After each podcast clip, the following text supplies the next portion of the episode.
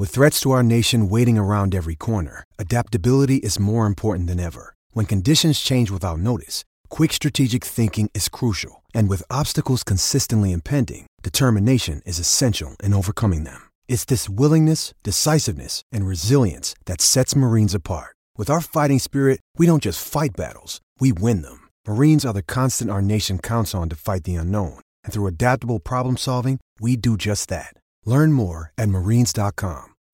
When you need mealtime inspiration, it's worth shopping Kroger, where you'll find over 30,000 mouthwatering choices that excite your inner foodie. And no matter what tasty choice you make, you'll enjoy our everyday low prices, plus extra ways to save, like digital coupons worth over $600 each week. You can also save up to $1 off per gallon at the pump with fuel points. More savings and more inspiring flavors make shopping Kroger worth it every time. Kroger, fresh for everyone. Fuel restrictions apply.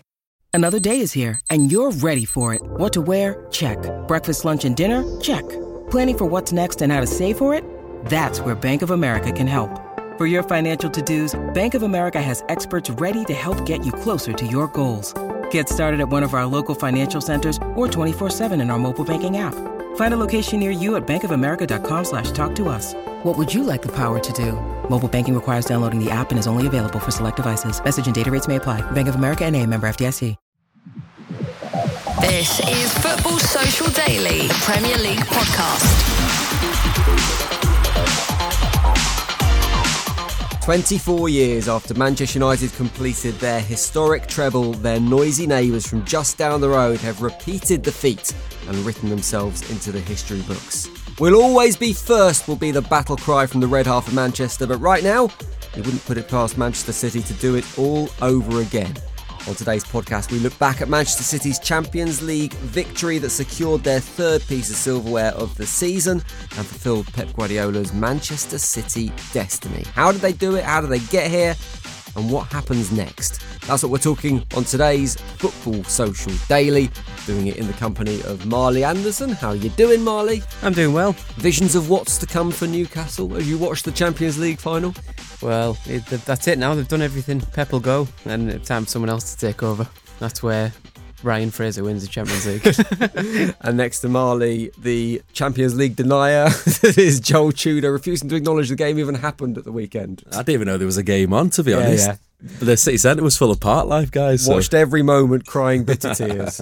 uh, we're going to talk about the Champions League final and a whole lot more on today's Football Social Daily. I'm Jim. Let's get stuck into it, shall we? First off, Manchester City have won the Champions League. It felt like it's been a long time coming, this, Marley. It feels like the last four years they've been dead certs to win it. Finally, lift the trophy. What does it mean? It finally sort of gives them the um, clarification that they are the best team. Validation. Validation, that's the one. Wow, rare occasion where Jim's corrected my, uh, well, helped out with my English there. For me, like every time we talk about Man City in the Champions League, and we and sometimes we talk at the start of seasons where you say like, who do you think's going to win the Champions League? I've never been able to see past City for the last four years, but it's never had that validation of of them actually going and winning it. And then this year they finally do, um, just to to put the sort of cherry on it. Like, yeah, we are the best, and now we can prove it by the fact that we've got the Champions League and we've got the treble along the way as well. And the only man to stop them doing the quadruple was bloody Nathan Jones, who lasted three months at, at Southampton and won won two games, and one of those games happened to be against Man City in the Carabao quarter final. But it's um, that's the way football works, isn't it? But now we see them at the top, and it's a case of how long can, how do how, how long do they want to be there really? Because mm. we see sometimes complacency set in Will that happen with Man City? I'm not sure. Only time will tell, I suppose. But you know they've they've done everything this season. The only thing they could possibly do now is is win the quadruple, like next year, for example. But you wouldn't rule it out, would you? That's not at thing. all. That's the craziness of the whole situation. Not at all. And Guardiola will want will want that as well. That'll be his motivation now because, you know, um, we might come on to it uh, later on or or whenever, but it's already been sort of discussed which which treble was better, ninety nine or this year. Like number one, I don't really care. And number two, it will be on Pep's thing, Pep's mind now. If we can win the quadruple, which you can't do in every in every league, by the way, you can only do it in in leagues with two cup competitions like England's got. Um, that is something which the history books would would be the sort of thing that ends the argument. You know, if you can win the quadruple off the back of winning the treble, that's something no one's ever done before, and no one's ever won four uh, Premier Leagues in a row as well. So that'll be his next motivation um, to to cement himself as the goat. Even back to back Champions Leagues.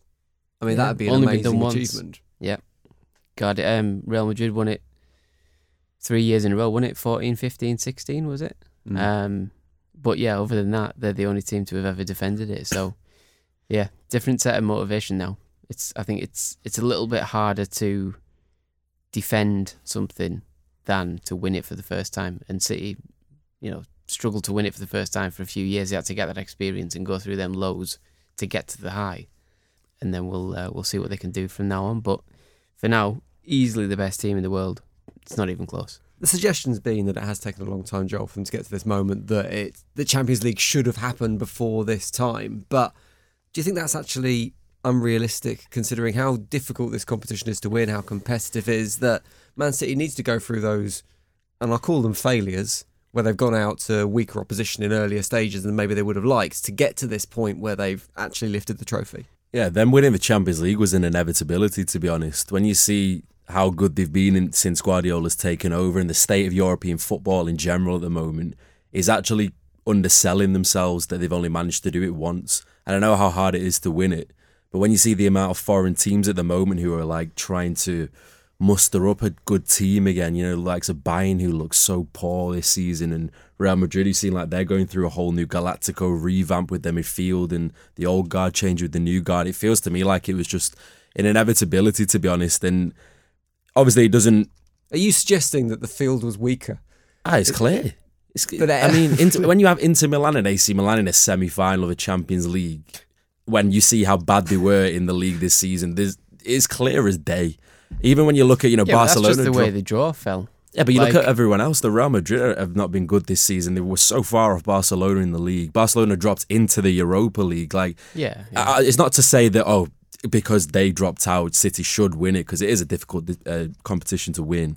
But it, you'd be naive to say that the competition's really, really weak in terms of opposition, Mm. especially when you look at how good City's team are at the moment. They're just like the the team above the rest. I can't see a gap. In, there's such a big gap yeah. at the moment. I think though as well, if you took out if if Man City just didn't exist like now, you would we look at the Champions League and go, well, anyone could win that.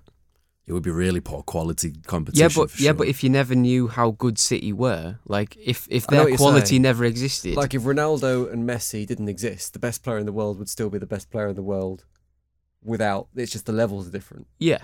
But so you look like at, yeah, on a team base, that was a terrible comparison. But I understand what you I- mean. I, I- yeah, I, I hope I knew what you were you were. I, I made at. it more I'm- complicated I'm than you were hoping- saying. I'm hoping everyone that downloads this knows uh, knows what we were on about as well. But you know, it's, Ah, but even when even when we saw the, the foreign teams play each other, even though we know City are top and far and wide the best, the quality of the games has been pretty bad. Even Mm. when you looked in the in the quali- in the knockout stages, I was not impressed at barely any of them. It was only in the City games where they actually took it up a level against you know Real Madrid in that second leg where we thought, wow, clearly there is a huge gulf in quality class at the moment. Again, that's not City's fault. It's just the state of European football. It goes through changes in football where you have these transitionary periods, but. Yeah, I mean, it's Abu Dhabi's first Champions League. They'll always remember it. Niall has written the questions for today's podcast, and I think this one's a bit of a body blow, Marley. But he says, "Does European glory now put Man City in the company of the biggest clubs in Europe in terms of pedigree?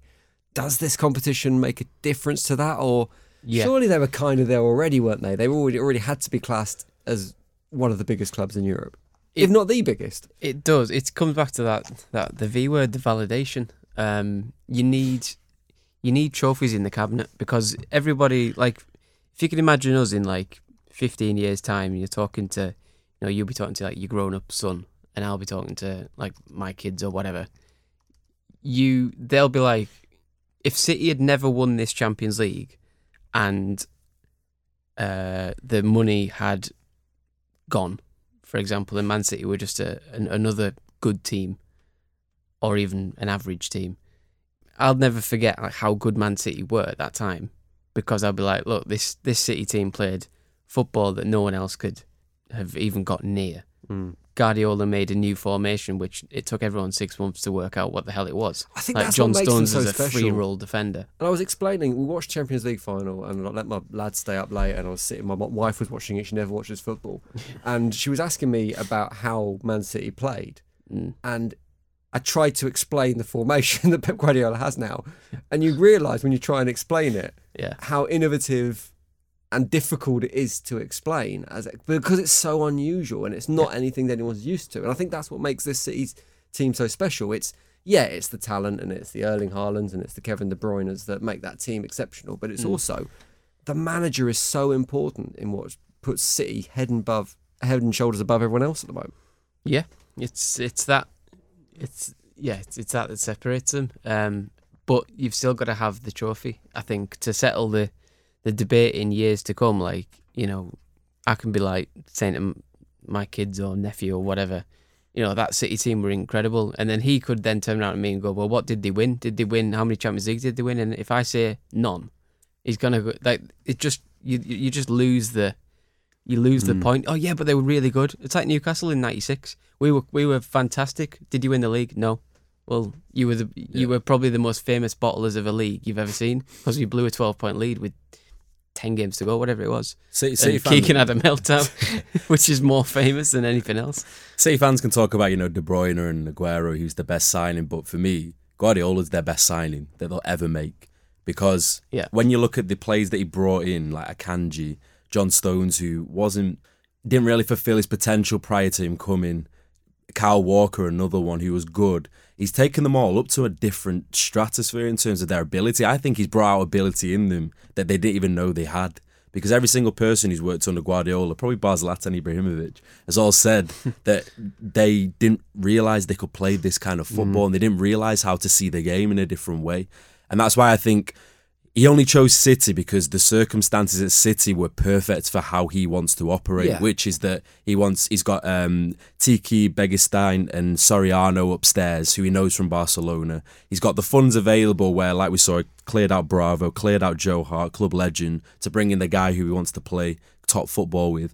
He's cho- he, he's a smart guy. He chooses environments w- w- what will suit his football and bring his football out in the best way. Because if he was to go to the likes of Dortmund, who haven't got the biggest budget, he'd be good, but the the level in which he wants to play football will never match the type of quality of plays they'll ever be able to get at that football club. It would be so why interesting to see it happen, though, wouldn't it? it would, but I, you're, I know how it would work. He he would never be able to compete. This is what I mean. It's like Bayern are the city in in Germany who no one can catch because their budgets are unbelievable. And then Dortmund, you can get as many great players as you can, but you got a limit. Mm. And I think that's why you can never really compare Alex Ferguson and Guardiola because they're both different innovators in their own ways. All right, well, like in terms of Guardiola's football, I think it probably was better than Ferguson's, but in the way in which Ferguson built clubs from the ground Yeah, but up, he used to spend it's money as well. Yeah, but it comes from different places. Come on, Veron, come on. Stam. It's like we Manchester United passed the mon- monopoly wheel and collected the two hundred. City have passed the wheel and collected two hundred thousand. because the Come on. rules have changed, but because the, the kind of like the ability for teams to finance themselves in different ways has changed. And you, it, that was why it makes it so difficult to compare the two. And like, ah, But United, United have never been run by something that's such a huge force. City, everyone's Yeah. underestimating City are, are run by a let's see, huge what, uh, bloody force. twelve months' hmm. time when you've got new ownership. Let's see if ah, you're Ah, I'm not. I'm not. I'm not for it though, so it doesn't really mark how I feel Right. about it. But Look. I mean, again, it doesn't under, undermine what he's achieved. He is. He is City hmm. for me. The personally. comparison is going to be made between Manchester United and Man City. The debate will continue now more than ever. Who's the better team? Who's the better treble winning team? Does this win, Joel, put City on the same level at Manchester United? in terms of what. I, I hate the big club argument. I It- think well, they don't match us anyway, so that's that's. Let's get that one out of the way. And City aren't as big inverted commas as Manchester United in Of terms course. of their global status. I think City fans would accept that. But in terms of the quality between the two teams, the treble winning team, Manchester United winning it in 1999, and Man City winning it in 2023, are they on a par now? Listen, they'll win it in their own ways. You can't really compare the two eras because it's different opposition, different circumstances. I mean, Manchester United, the teams that we had to face in '99, and the quality of opposition was ridiculous, especially in Europe. and the way in which you know a lot of it was academy based. Everyone's going to say, yeah, but we bought a lot of players. Yes, we did, but again, it wasn't as if we got a lottery ticket win. It was the club that was churning through revenues and trying to build something. Uh, with City, again, it's not. It's like an inevitability for me. Guardiola, I everyone knows how well he's made teams play. His Bar- his Barcelona side, the way in which he decimated that Man United side in Champions League was something that I've never ever seen before in my life. And the Bayern team was good. Of course, they didn't win the Champions League, so it was inevitable, for, uh, inevitable for me. So you can't really compare the eras, but I just feel the way in which Man United did it is just the complete polar opposite. And again, it doesn't undermine what City have achieved because it is so hard to win a treble. Hence, why they haven't done it, or why PSG haven't done it, for example.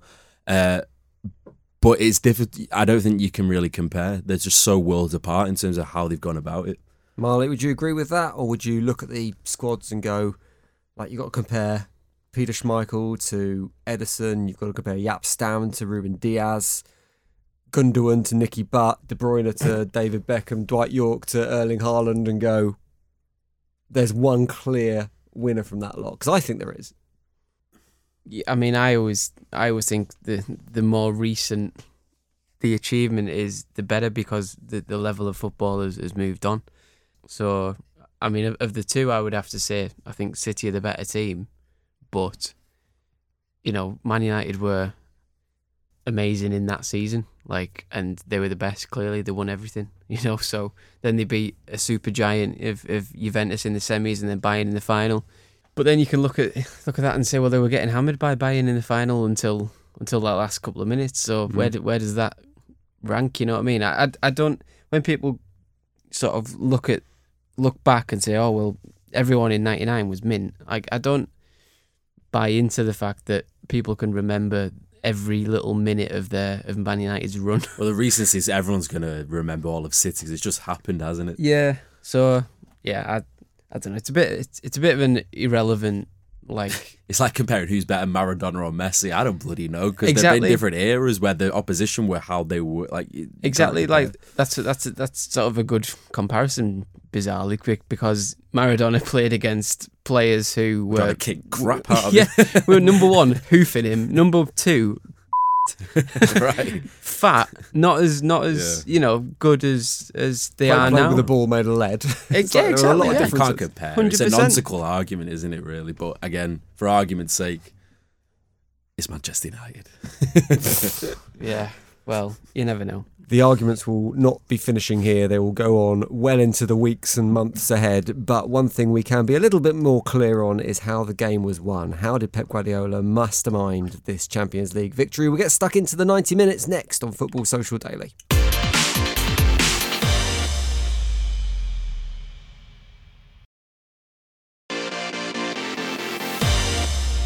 Welcome back to Football Social Daily. Let's look at the 90 minutes that saw Manchester City win the Champions League final 2023 versus Inter Milan.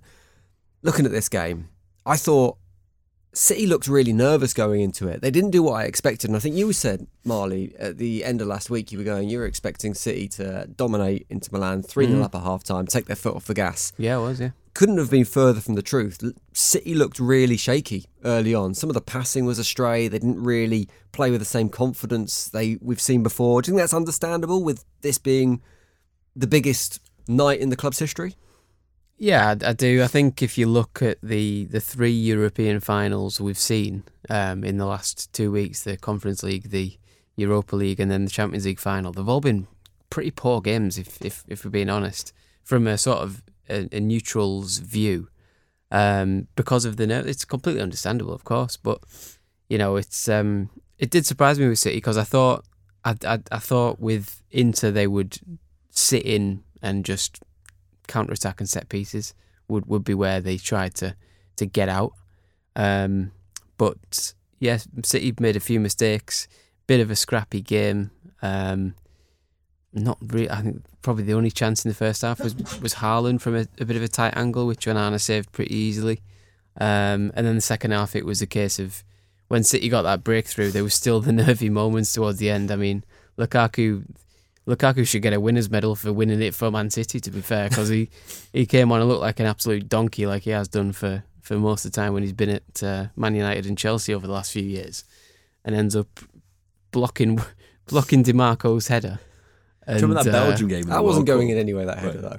It would have got cleared off the line. Yeah. Yeah, but still, it's it's just the fact. That, I mean, it's well, defending. I'm being harsh because he couldn't, he physically couldn't do anything. But only Lukaku would have blocked that. It, it would have. It, if Dzeko was on, it would have gone through his legs or something, and, and ended up having to be cleared off the line. But you know, and then there's the end, the, the chance at the end with um with his header, which Ederson gets a shin on, and then it that proved it for me. Like the when when he headed it and it hits Ederson in the shin, then it hits Ruben Dias in the face and bounces like just wide. Like Dias didn't know what he was doing with that header because it just hit him in the face. But the fact that it went wide rather than in, it was like right, City's name. He's on this. Yeah, he's on this trophy now. It's hundred percent.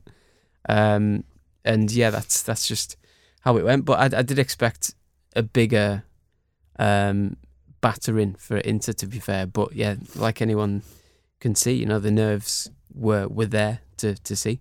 There was a big question mark before the game, Joel. Everyone was saying, is Pep going to overthink this? Is this going to be Chelsea again? Is he going to not play holding midfielders? Is he going to play John Stones at centre forward? Is he going to play Ederson right wing, whatever? But the actual starting 11 he picked, I think probably most people, with maybe a, a couple of exceptions, would have gone, yeah, that's the that's the strongest team to go out with here. Yeah, it's almost like for the first time he's he's got like this trusted eleven that he always sticks with now, especially in the big games, which is unusual because he's such a rotator. But it seems like you know with John Stones and Rodri almost as those two holding midfielders, and again I don't even really know how to explain what works. It's like a metronome, isn't it? But um, Double pivot. Double pivot wagon wheels is my my, my, my settled on description of how Pep Guardiola plays. Well, I, I mean, the, it all got disrupted when Kevin De Bruyne went off with the hamstring Yeah. injury, which has been confirmed as being a, a completely torn one now. So he might be out for the start of the season. And obviously, he's one of the biggest, the most important players in that City side. So for him to come off quite early might have changed things a lot for them. I thought it might have changed things a lot for him in terms of their passage of play. Uh, but again, I think everyone, I, myself included, I underestimated Inter Milan but we're probably forgetting that they've gone into this thinking the whole world thinks we're getting battered here. So let's just go with our game plan and really irritate them. And it kind of showed, to be honest. But I feel like our perception of a final has been so badly altered from the Argentina and France final. I cannot get it out of my head. so every time I watch a Champions League final, which by the way, the last four finals have ended 1 0, it just kind of shows just how nervy of an occasion it is. No team wants to, you know, imagine if if City played these in a two legged tie, they would have probably battered him about, you know, six six one on aggregate or something. But Yeah. the fact that there's so much to lose in 90 minutes, no one wants to make the mistake. No one wants to be the guy who, you know, passes it short. Like, I, do you remember the in the game where Akanji, it went behind him, Yeah. and he thought that uh, He Ederson was about to come, and no one came. Yeah. And and you saw Guardiola just fall to his knees, thinking, "Oh my god, my team's just messed it up in that like one lapse of concentration." And then of course Lautaro Martinez saw the stars instead of playing it into Lukaku. To be honest, I wouldn't have backed Lukaku to finish that anyway. But um, honestly, Lukaku it just reminded me of that Belgium game against I think it was Croatia in the World Cup where he came on and he had about four chances, Yeah. and every single one just kept going slightly missed or on the bar. Yeah. He's just not the he's not the guy for the big occasion, unfortunately. Um, and it's a shame because when you saw the last Inter Milan team that won it under Mourinho, they had real killers like Eto'o and Milito and Yeah. Sneijder, real match winners. And in this team, I don't see any of them whatsoever, which is a shame. Which, and again, it kind of shows the the, the gulf in that, quality. That Inter team was like it, it, it could defend for its life because as soon as they got a chance, di- chance Diego Milito, uh, Eto'o would run you up the pitch and Yeah. Milito would finish it like Nine times out hundred percent, yeah, yeah, all the time. This one, you just you need to take your chances, and Lukaku is is gone from. I know he scored thirty like two years ago in in Serie A, but a lot's changed these days he needs five six chances. You can't afford that. The biggest the biggest top level. Um, Dzeko's with 37 hasn't got 90 minutes in him probably anymore, Hmm. and Lautaro Martinez for me is a bit of a hype job. Well, he got taken out of the Argentina side for Alvarez, which Mm. is one of the reasons why I think they won it. To be honest, so it just Yeah. shows they didn't have the just that lack in that uh, attacking quality in the final third, which pretty much showed in it with the amount of Yeah. chances that they squandered. Yeah. Joel mentions Akanji there, who, if you were going to raise any eyebrows at squad selection, it might be you'd raise half an eyebrow at Akanji being picked over the incredibly experienced Kyle Walker, who has kind of been in and out of Manchester City's team this season. Mm. Did that decision pay off? Yeah, it did because I mean, it did because they won it. yeah, well, yeah. Akanji played the uh, the pass through for the um, for Bernardo Silva to do the cutback, which led to Rodri's goal. Um, but I, I think Akanji's absolutely class. I think I think Walker's role now is very much uh, specialist. Like if you're under pressure towards the end of the game, you bring on Kyle Walker because he's fast as hell. So if you get countered, you know he's the one who can do it um, and, and get you out of that situation. Same when like the Real Madrid match was a perfect example. You had Vinicius, who's their biggest threat, Real Madrid's biggest threat, and it's like right, we'll put Kyle on him as a as a man marking job because he's bigger physically and he's faster than him. So it's it's almost like it kind of reminds me of like a, a kicker in uh, American football when you bring him on for like special plays, and it's like if that is Walker's role now, if you've got someone that he's worried about, Kyle Walker will play.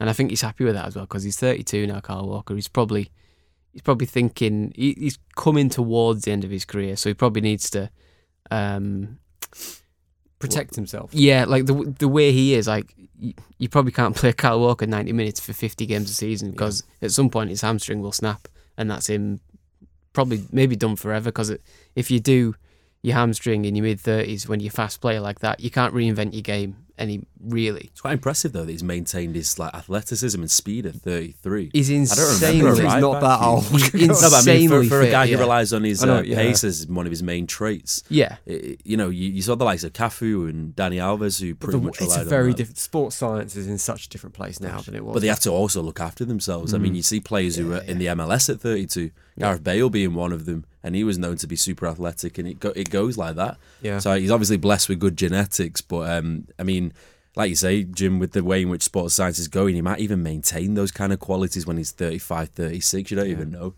But Only four years younger than Wayne Rooney. hey, he's not achieved half of what Wayne Rooney's achieved. Very quickly, word on Rodri, who got the winning goal. I mean, goals are great, but that's not part of Rodri's game. He's worked his way over the last couple of seasons into being one of the most important players in that Manchester City team. In terms of what he does in that CDM position, if you want to call it that, is he the best in the world? Is there anyone else that's better at it? Yeah, there's been a big debate, hasn't there, in the Premier League this season between Casemiro, Partey, and Rodri of who's the best. I mean, I think in terms of who's been most effective, I think Declan Rodri, Rice. Rodri, The hundred. Declan Rice. He's the best. but let's keep him out of that for now. Um, no, every time I watch Rodri, to be honest, he reminds me of no nowhere near as good as Busquets. I think in terms of his output, but Rodri just reminds me of that. He would fit in that Barcelona team so so well. Yeah. he's like a reincarnation. I don't believe as good because Busquets' bar is phenomenal. I feel like Rodri does have, does have a mistake in him at some periods of the game. But the way in which he's so composed and press resistant, he is like the ideal Guardiola profile. You saw it when um, he used Joshua Kimmich and Lahm at Bayern. These are the kind of players, they're like specialists where there's not many of them in the world. And if you want to buy one, you'll probably cost you over 100 million because they're so important to these teams. But I think he has been probably one of their top top three players this season behind uh, Erling Haaland and I mean, I don't even know who else to say. Bernardo Silva's been great. Kevin De Bruyne has been great. They're all just on par with each other, aren't they? But he has been, it's been probably his breakthrough season, hasn't it, at City, I would say. Before we wrap up on the Champions League, Marley, we've talked a little bit about the future, what happens next already, but I mean, there's some debate over whether Pep Guardiola stays, I guess. Now he's won the Champions League. I mm. think it looks like he probably will. There's debate as to whether anyone can challenge them next season, but it's the biggest problem, the biggest challenge for Manchester City going forward. Hunger now, because they've done it. They've dominated. They've won it all. Can they go again? Uh, they can, uh, but like I mentioned it before, um, it's it's kind of uh, it's a hunger thing now. I think he's got two years on his contract, so he's got next season and the season after. I, my feeling now is that that'll be his last two years. I Yeah, think I what think so. I think whatever he wins now uh, will be the last thing he wins because, like you say, he's done everything now. That's it. He's won the Champions League. He's won the Premier League. He's won the Carabao four times in a row. So you know you That's can the one say he goes to bed dreaming about. yeah. I mean, because people say, "Oh, he didn't win the Carabao this year." Yeah, but he won it four years previous, like on the spin. It, it was nearly spray painted blue permanently the Carabao Cup because it was just inevitable that they'd win it every year. But it's one of those where it's a hunger thing. It's it's his longest ever spell at a club. He's he's been at City now. Is it seven years? So it'll be n- nine, nine, ten years. yeah. Yeah, that he's been there. So I feel like it, th- this is his last couple of years because I think he'll just say, right, uh, it's been great. I've done everything. I've I've, com- I've completed English football now. Not one of Johnstone's Paint. you know what's what's next. Um, what that'll be, who who knows?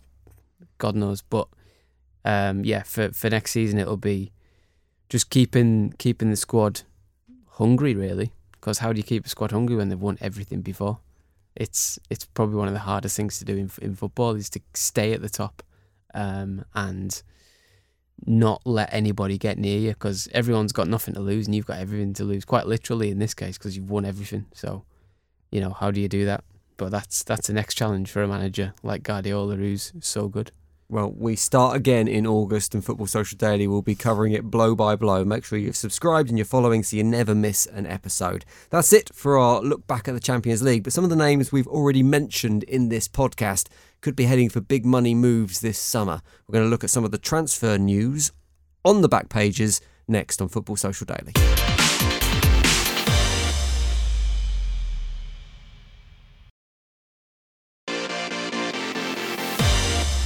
Welcome back, Football Social Daily, your Monday podcast, finishing off with a bit of transfer gossip, some of the juicy stuff from the back pages of the paper. We've already talked about Romelu Lukaku, who played in the Champions League final for Inter Milan, still a Chelsea player officially, and Chelsea, maybe understandably, they want rid.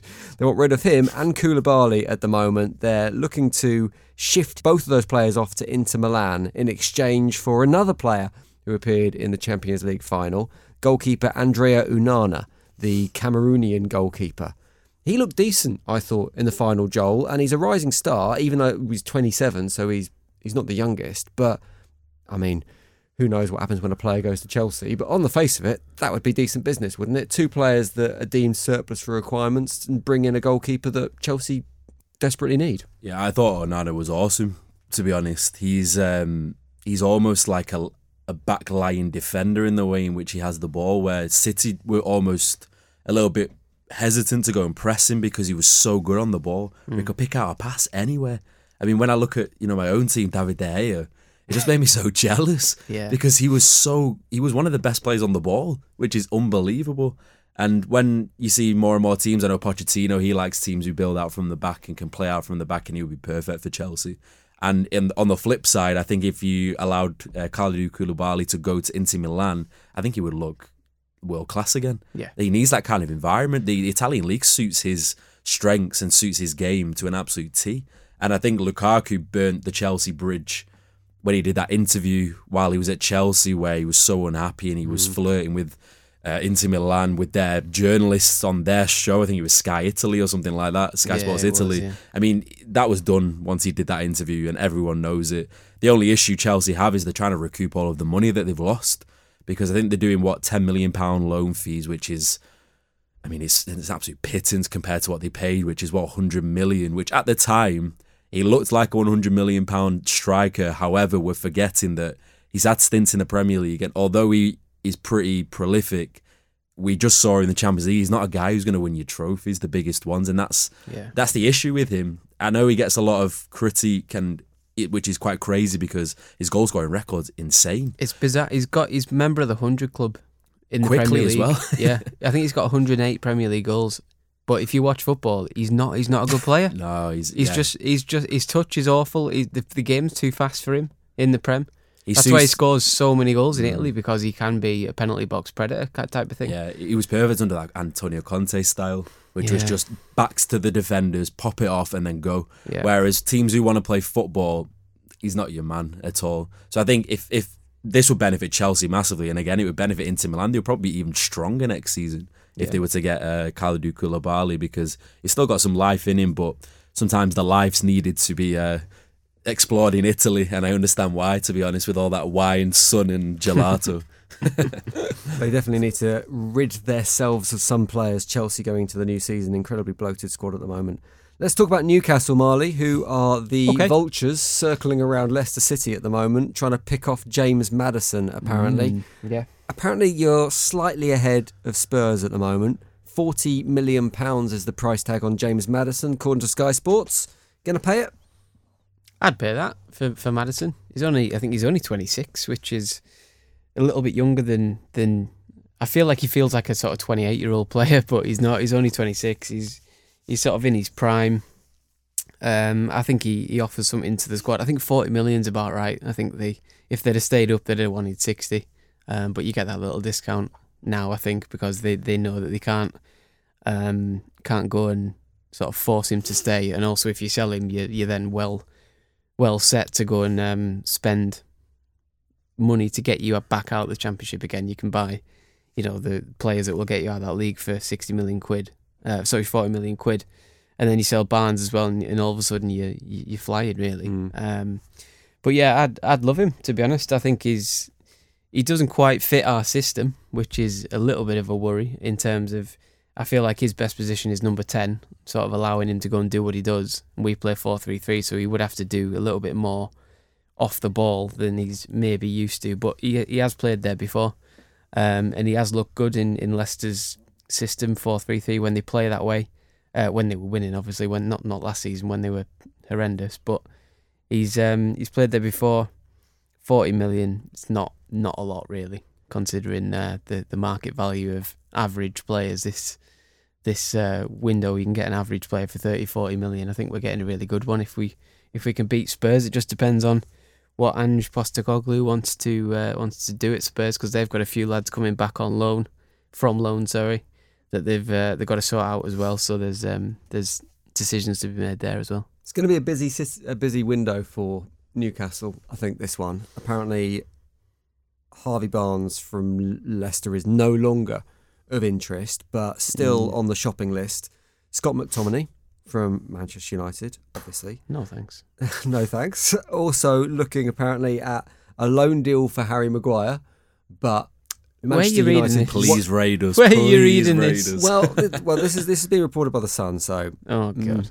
yeah, they say Newcastle United want a loan deal, but Manchester United won't look at a loan deal for Newcastle, but will look at a potential loan deal for Aston Villa, who also want Harry Maguire. I guess from your point of view, Joel, it doesn't really matter how he leaves as long as he goes. Yeah, again, I don't really like to scapegoat him, but it's the best solution for absolutely everyone if he goes this season because he must look at how he's portrayed by the media and by the fans as this just meme. And it's crazy because when he joined us, he was one of the best defenders in the league after that uh, 2018 World Cup. I think Is this a similar scenario to Koulibaly though? Uh, I know it's not the league's not the environment, but the team's the It's the style. Yeah, in Yeah, the he does- City, yeah. He was a, he could he, just his and get his strengths come out so well when it's a team that are heading heading everything out of the box and Yeah. they're against it and he doesn't have to play on the ball too much he's not relied upon for that he's just a defender and that's it whereas if he goes to a team that want to play and they want to get out from the back he will be exposed and he has been exposed his weaknesses are so apparent when he plays um, but I don't think a loan's a good idea because he's 30 now if he goes on loan and doesn't light the place on fire, it, his value's probably going to go in half, and he'll be 31. I think you need to just cut the slate clean. We need money as well with this ongoing saga with the ownership where we don't even know what the budget is at the moment. So we need to actually get some incoming money to put towards the budget. So I just think if we can get somewhere around, I don't know, like 30 million, I think that would be really, really good business. And then put it towards, I don't know, Min Jae or whoever else we've been linked with, just someone else who's a little bit more up and coming. But for Villa, I think for Villa it would actually be a very good signing as well, um, with the way in which they play. But it, anywhere well. but United. I think Villa's a good move for him. Newcastle, we'd have the same problem. We play more on the front foot than Villa do. We have more possession usually. So our our sort of issue would be when we get countered, do we want a guy who looks like he runs with concrete boots on? Like, not really. but if you like Maguire, if you're under pressure at the end of a game, there's no better defender to bring on than Harry Maguire. Because if you want, if you say right, we're going to sit on the edge of our own box, you want him with you. He'll win everything. Anything that comes in the yeah. air, he wins it. He'd be insane at West Ham, for example. Mm. He'd be incredible. He'd look like the, the defender that left Leicester, because even Maguire with his feet is is actually not bad, but as long as he's got time, Mm. if you if if he's playing against a high press, pff, he's knackered. Yeah. But if he's got time to bring it out from the back, he's he's actually pretty good at it. He can pick a pass and stuff like that. But He just needs to get out of the limelight. it's It's yeah, difficult for him. At Manchester His cards United's are already marked level. at Man United. Yeah, different level. He's like you said, he's he's almost Phil Jones 2.0. Like he's become a, become a meme now. It's it's you know like you said the other week, you know, when when your kid's playing football and someone makes a mistake, oh you've done a Maguire. Like these kids don't know that he was 80. He once he once was good. And player of the tournament in the World He Cup was and class. the Euros. Like Yeah. he is a good defender, but just he needs the system Yeah. to suit his strength. But ten year olds, like like Jim's kids' friends, they do, they Jim's don't they don't see that. bullies, you know what I mean? bullies. But that's, that, that that'll stick with him though. That's what I'm saying. Like that that'll stick, and he, there's no better way than to not make it stick than to just move and get out the limelight and get out the the crossfire. You're saying no to Scott McTominay. No, I think there's a player in Scott McTominay. Again, I guess it's the right destination. If Mm. West Ham were looking at him as one of the replacements that came in if Declan Rice leaves, I think that's potentially a good move. But yeah. you don't think he's a level up for what you've currently got at Newcastle. I- with with McTominay, I have absolutely no doubt that he'd be a good player for us. I just don't see him as a an anchorman style midfielder. I, I think he likes to get sort of box to box a bit more. Well, he started as a striker at United, Yeah, and then he just got moved back a little bit. He's not a holding midfielder who's going to spray you passes, which everyone seems to think he is. that's what we need. I think we Newcastle need a a number six who is more of the ilk of Casemiro. Like I'll sit, I'll tackle anyone that comes over that halfway line, and then I'll pass it. I've got a decent range of passing, and I'll give it to you know Bruno alongside Calvin him or, Phillips. or Willock, huh? That like a Calvin shrewd. Phillips. I mean, he's not going anywhere. He's going to stay at City, I think. But yeah, he's. I don't know. With I don't know. I I'm finding it hard to to put a a name as to who we need. Um, They're so rare though. These Yeah. kind of players are very special. Like they're very far and few between, and the effective ones they get bought up by yeah. the most uh, powerful clubs. The best, the best I can come up with is Mikel Merino, who we had a few years ago, um, and we, we signed him as a twenty year old from from Spain, um, and we put him on a bad contract because his release clause was ten million. So Sociedad came and took him for ten million. But even now he's like twenty six, but he's a holding midfielder who can pass it. He's similar sort of mould to to Busquets and Rodri. Mm. Like he's big, tall, strong, but good good with the ball at his feet. I'd like to see him see us buy him back, but it, it yeah. How, how often do you see that happening? It's not very often. And Uh, Sociedad are in the Champions League as well, so There'll be less dealings with Newcastle and Manchester United now, though. It's different. Exactly, yeah. It won't happen. To see each maybe other as maybe rivals. three, four years ago, we'd be like, okay, if you can pay us thirty million, that's fine. But Yeah. again, too close for comfort now, where there's no point strengthening a team that are going to be a threat. So it's pointless. yeah. final transfer rumor I want to talk about. Again, it's at Manchester United and it involves, I guess, David De Gea's future. Apparently, United say it doesn't matter whether David De Gea stays or goes, they're still in the market for a new goalkeeper, and that goalkeeper could be Everton's Jordan Pickford for 30 million quid. I mean, you're talking about a keeper that has better footballing ability, so he's an upgrade in that regard to David De Gea. But is he the right man, Joel? No, not at all. And you know what? I actually like Pickford. Maybe it's because I've watched him mainly for England, and he's actually very, very good in that England side. He's literally not put a foot wrong at all. He's been one of the probably standout players, I would say, for England. Uh, but for Everton, he does make suspect errors in some occasions, and we need a we need a keeper who's just so assured at the moment. Uh, he's way better on, like you say, he's better in terms of playing than De Gea is but I don't think he's the right mold for what we're looking for. To be honest, I think we need someone who is just a different level, like Onana, like Diogo Costa. Uh, yeah, there's very far and few between goalkeepers, isn't there, at the moment? But just someone of that ilk who can be that kind of Ederson or Alisson, who is almost a quarterback in behind your team rather than just the someone who can some. Because with Pickford, I do like the fact that he's a great, great keeper in the moments that matter. You know, like where we saw with Everton, where they just stayed up and he made some incredible saves in that last game. But then what will follow is a couple of errors or a couple of mad moments where he'll lose his head. And I just don't think for us it's the right choice. And I think we're going to have to spend an absolute fortune on a keeper this season because everyone knows that we're in the market. But, you know, David Raya, Diogo Costa or Nana, these are the types of keepers I think we should be going for. Mm. I don't think Raya's good enough for Man U, personally. I think, I, think I can see, him going to Spurs. Yeah. He's looking like he's going to Spurs at the moment. That's the yeah suggestion. Um, but Costa looks decent at Porto, but it's the Portuguese league, isn't it? It, depends 65 on 65 million. 60 million My as well. God, yeah. that is yeah. Yeah, but you need a new one, hundred percent. That and a centre forward in Man United will be flying, but you got to get got to get them right, and you've got to take a loss because you're not you're not getting much from Maguire. You're not need getting some bloody much new owners first. As those deals materialise, we will be talking about them, covering them off on Football Social Daily. So make sure you're subscribed. We're in summer mode now. We're half on the beach, half off the beach. So we will be putting our feet up a little bit, but there'll still be three podcasts a week for you throughout the week. three podcasts a week. That's throughout, right. throughout the week. Um, on Wednesday, we're going to be getting the inside scoop on Tottenham's new manager as well, whose name is Marley.